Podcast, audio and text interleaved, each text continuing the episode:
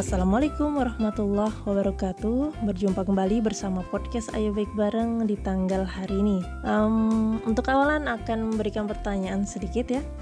Jadi ada resep. Bisa kode supos nomor 3 S1 DD1 Suppositoria malam hari. Pasien ternyata mendapatkan informasi dari apoteker mengenai cara penyimpanan sediaan Informasi apa yang diberikan oleh apoteker? Ya, mungkin ini adalah pertanyaan yang sangat spesifik banget ya. Pasti para pendengar podcast saya baik bareng juga agak kaget. Kita insya Allah ini akan bahas podcast spesial yang mungkin akan diudarakan pula di platform baru kami yaitu I Apoteker Islamic Apotekers Insight. Ya jangan lupa di follow ya atau juga di Propetik Apoteker at Propetik Apoteker. Insya Allah akan memberikan platform baru spesifik mengenai akan membahas tentang kefarmasian, kesehatan, kemudian juga sejarah peradaban Islam di masa lampau yang kemudian akan merefleksikan kita terhadap kejadian-kejadian di masa sekarang.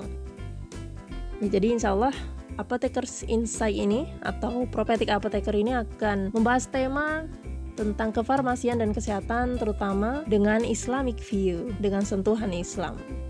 Ya mohon doanya ya, semoga segera mengudara. Jadi uh, sementara kita akan bahas di Ayo Baik Bareng ini menjadi podcast spesial. Jadi agak terkaget-kaget ya dengan pertanyaan tadi itu. Nah jadi itu adalah salah satu contoh soal dari teman-teman yang akan menghadapi UK ini UK itu adalah uji kompetensi apoteker Indonesia. Uji kompetensi yang akan dilakukan oleh calon-calon apoteker muda dalam menguji kompetensinya sehingga nanti akan siap terjun di masyarakat. Jadi pertanyaan tadi adalah salah satu contoh dari soal UKAI di masa saya kemarin waktu tes itu waktu selesai UKAI gitu salah satu contoh tipe-tipe soalnya ya modelan seperti itu jadi informasi apa yang diberikan oleh apoteker? Apa yang harus dilakukan? Konsultasi apa? Uh, pemecahan masalah apa terhadap pasien? Jadi memang apoteker ini dituntut untuk bagaimana memecahkan solusi terhadap pasiennya seperti itu. Jadi kita itu adalah solutif ya terhadap masyarakat. Mudah-mudahan itu adalah harapan kita semua. Jadi hari ini kita akan sharing tentang tips trik terutama lebih ke uh, semangat ya untuk teman-teman yang akan menghadapi UKAI besok. So, kira-kira nih pertanyaan tadi jawabannya apa ya? Saya akan memberikan um, beberapa pilihan. Yang pertama, oke okay, oke. Okay. Daripada lupa ya, kita akan ulang lagi pertanyaannya. Jadi ada suatu resep. Resepnya ini adalah um, bisa kodil atau jadi uh, resep bisa kodil suppositoria numero 3 S1DD1 Supos. Malam hari, kemudian pasien tuh ternyata mendapat informasi dari apoteker mengenai cara penyimpanan sediaan. Informasi apa yang diberikan oleh apoteker? So, di sini pertanyaannya adalah cara penyimpanan sediaan. Jadi tentu saja pilihan jawabannya adalah jawaban yang tentang penyimpanan. Ya, jadi ada A, B, C, D, dan E. Oke, yang pertama, yang A disimpan pada suhu kamar, kemudian yang B disimpan pada suhu kamar terkendali, kemudian yang C disimpan pada lemari pendingin, kemudian D disimpan dalam freezer, yang E disimpan pada suhu kurang dari 2 derajat Celcius. Saya ulangi, yang A disimpan pada suhu kamar, yang B disimpan pada suhu kamar terkendali. Yang C disimpan pada lemari pendingin. Yang D disimpan dalam freezer. Yang E disimpan pada suhu kurang dari 2 derajat Celcius. So, jawabannya apa nih? Saya akan beri waktu hitungan 10.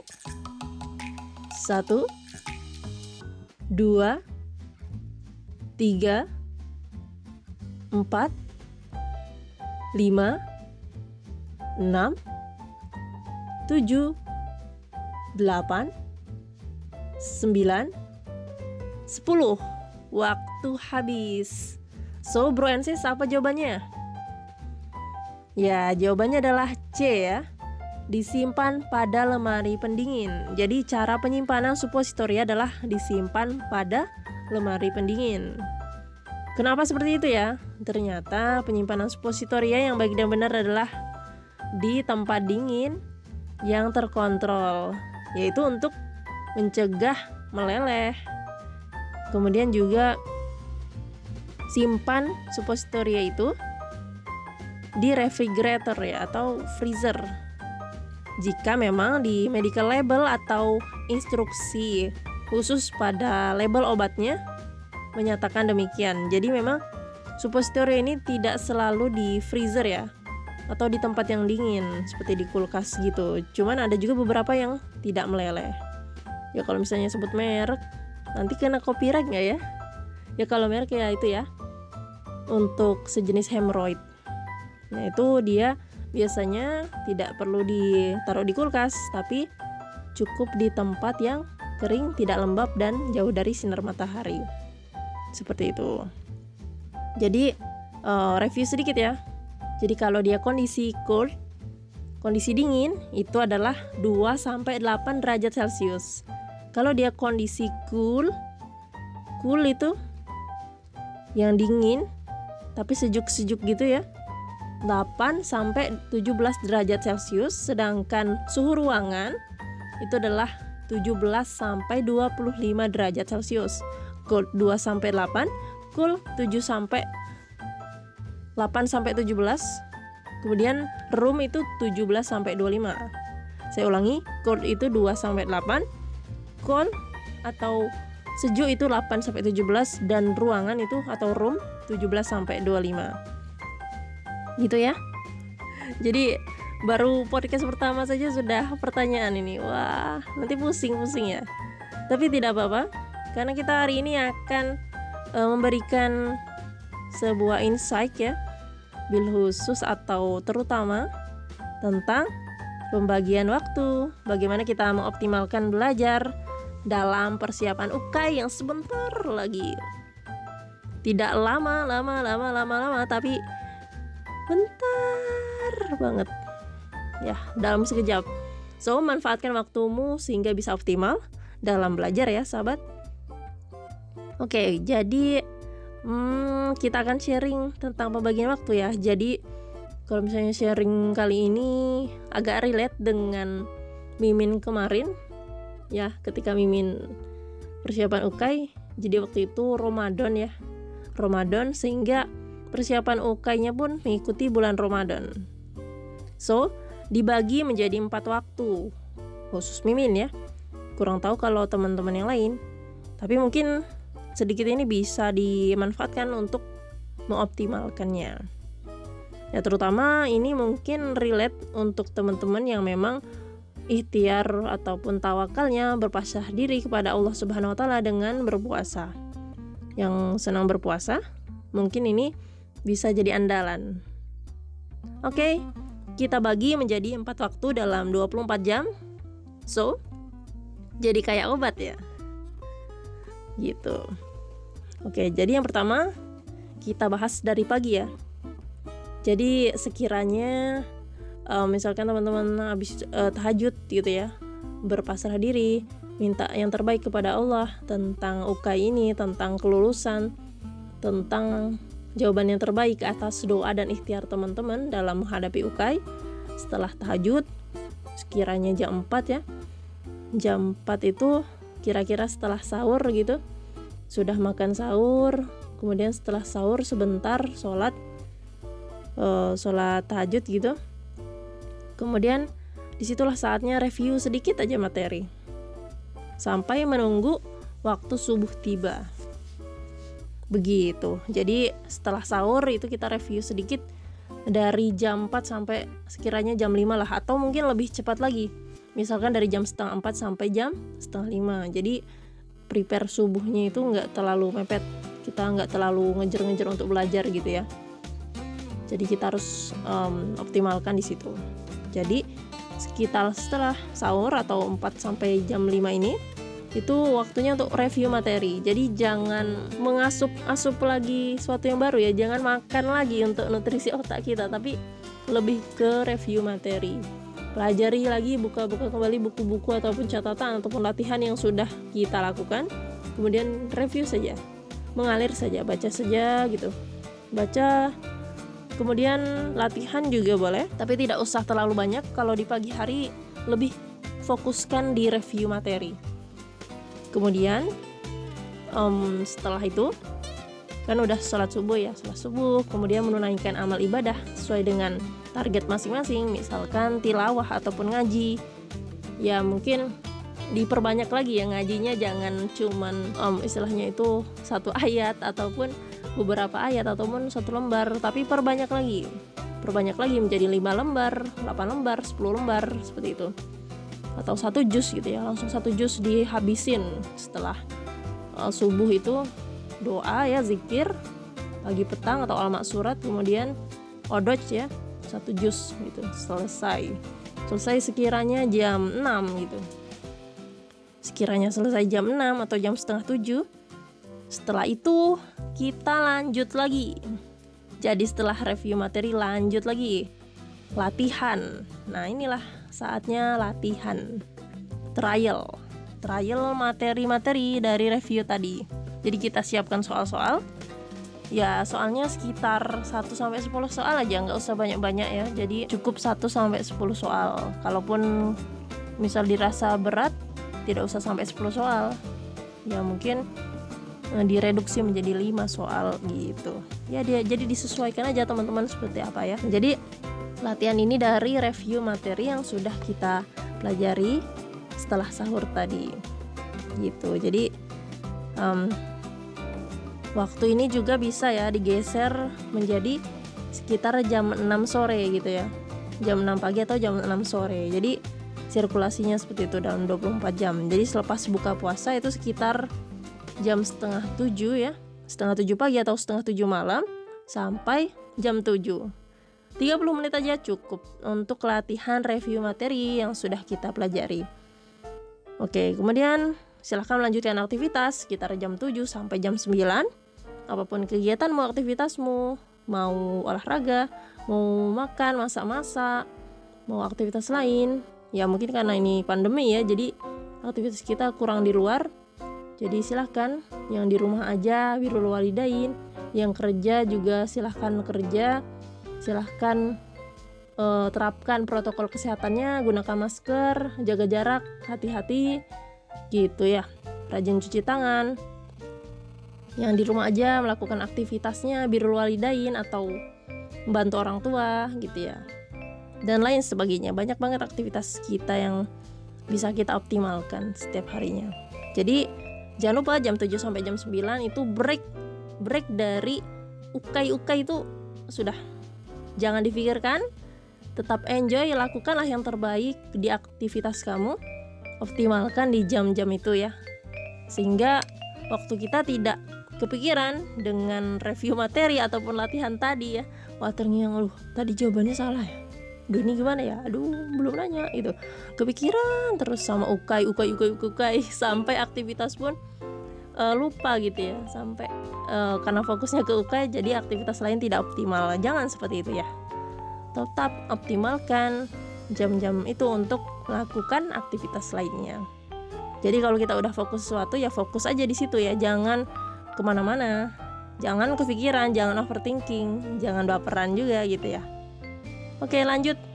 Kemudian jam 10 itu luangkanlah waktu untuk buat catatan kecil untuk review materi. Jadi misalkan kita sudah selesai nih tadi ya latihan review materi. Kemudian jam 10-nya itu kita buat catatan.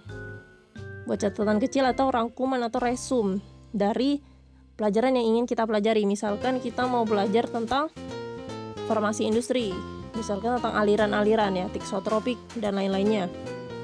Pseudoplastis gitu ya. Silakan tulislah resume rangkuman atau catatan kecil untuk review materi nanti. Gitu. Nah, ini bisa pagi ya ataupun bisa digeser malam sekitar jam 10. Jadi maksud dari 24 jam dibagi 4 itu bisa malamnya gitu atau bisa paginya jadi tergantung fleksibilitas teman-teman atau aktivitas teman-teman gitu. Jadi buat catatan kecil untuk review materi sekitar jam 22 sampai 22.30 jadi kalau udah UKAI ya jangan sampai kita tuh bobo kayak bocil atau anak-anak kecil ya atau bocah kecil gitu. Jadi kita uh, harus serius ya. Serius kita belajar dari jam 22 sampai 20.30 22.30 ya bener ya. 30 menit saja cukup untuk buat catatan kecil. Itu aja udah lumayan banyak ya catatan yang bisa kita kerjakan. Begitu. Atau audio. Yang hobi mendengarkan audio menulis. Ya, tapi kalau bisa lakukanlah ketiga-tiganya ya. Kita sambil melihat dengan mata mendengar dengan telinga dan menulis dengan pena. Untuk mengoptimalkan semua anggota badan kita sehingga kita lebih ingat dan lebih menancap pada otak kita dan diri kita. Begitu. Oke lanjut ya. Setelah itu lakukan lagi aktivitas seperti biasa jam 11an kemudian lanjut lagi jam 12 ya, jadi mungkin beberapa waktu teman-teman mengikuti fleksibilitas ya. Fleksibilitas waktu sholat. Waktu sholat sholat duhur maupun sholat um, jumatan. Kalau pas lagi jumatan. Jadi ngikuti aja. Jadi uh, setelah sholat gitu baru kita latihan lagi. Jadi sekiranya itu siang hari itu sekitar jam 12-an atau jam 12.30 sampai 13.30 nah waktunya ketika siang hari itu memang agak panjang ya. Kita udah mulai serius karena kan udah setelah sahur tadi udah review materi kemudian selepas buka puasa ataupun pagi harinya sudah latihan soal 1 sampai 5 ataupun 1 sampai 10 soal. Kemudian di jam 10-an sebelum tidur ataupun pagi harinya itu membuat catatan kecil untuk review materi udah kan? Kemudian yang jam 12-an itu atau jam 12.30 sampai 13.30 luangkan waktu segitu ya. 12.30 sampai 13.30 itu fokuskan untuk latihan soal yang agak banyak jadi yang tadi pagi ataupun tadi setelah buka puasa itu reviewnya dikit ya istilahnya itu pemanasan nah yang siang harinya ini yang agak banyak yang ini yang bener-bener agak lari gitu ya agak lari yaitu kita latihan soal sekitar 1 sampai 20 soal. Patokannya gitu, 1 sampai 20 soal khusus untuk latihan. Jangan jangan review lagi, jangan buka lagi catatan kita, tapi langsung latihan. Cek kebenarannya. Kemudian setelah kita mengerjakan. Begitu. Jadi latihan soal 1 sampai 20 soal ini dari review materi sebelumnya, review yang sudah kita tulis catatan kecil jam 22 atau sampai 20.30 tadi atau pagi hari yang jam 10 tadi. Nah, jadi khusus latihan soal yang dari review itu sekitar 1 sampai 20 soal gitu ya. Jadi, kita punya manajemen waktu yaitu 24 jam dibagi 4. Dari jam 4, jam 6, jam 10 dan jam 12. Begitu ya sahabat mungkin adalah sedikit share tentang persiapan UKAI tentang teknis manajemen belajar karena betul-betul sudah mepet ya waktu untuk belajar UKAI ini jadi kita harus serius untuk mempersiapkannya. Gitu ya. Jadi eh, meskipun kita serius kita fokus persiapan jangan lupa makan ya kalau lagi tidak puasa. Kalau lagi puasa itu tadi kita fokus namun juga cukupkan istirahat. Gitu ya. Kan tadi ada jeda tuh dari jam uh, sebelasan ya. Nah itu bisa untuk koilullah koilullah itu istirahat atau tidur siang ala Rasulullah. Jadi sebentar aja. Sebentar sekitar 15 menit ataupun uh, setengah jam itu udah cukup untuk merefresh otot kita. Otot dan otak ya. Gitu. Jadi tidak terlalu sepanang sepanang klub. Tidak terlalu um, capek mikir ya. Karena justru yang paling banyak tenaganya yang harus kita persiapkan fisik dan asupan nutrisi dan lainnya itu memang kerja otak. Kerja otak ini yang sangat banyak sekali membuat kita eh, terkuras energinya. So memang nggak bisa main-main sobat. Harus persiapan dari segi rohani fisik dan juga jasad ya. Jadi tiga elemen penting yang harus kita persiapkan dalam menghadapi ujian kompetensi apoteker. Oke, mungkin itu saja sharing untuk uh, tentang UKAI. Um, untuk motivasinya dengarkan podcast-podcast sebelumnya ya karena ya daging banget ini podcast Ayu Baik Bareng ini memang khusus untuk inspiration kok inspiration ya inspiration kemudian motivation self development tentang millennials yang kamu banget so tetap stay tune di Ayu Baik Bareng. Tetap drone dengar kamu bersama podcast Ayu Baik Bareng. Wassalamualaikum warahmatullahi wabarakatuh. Semoga bermanfaat ya. Arigatou gozaimasu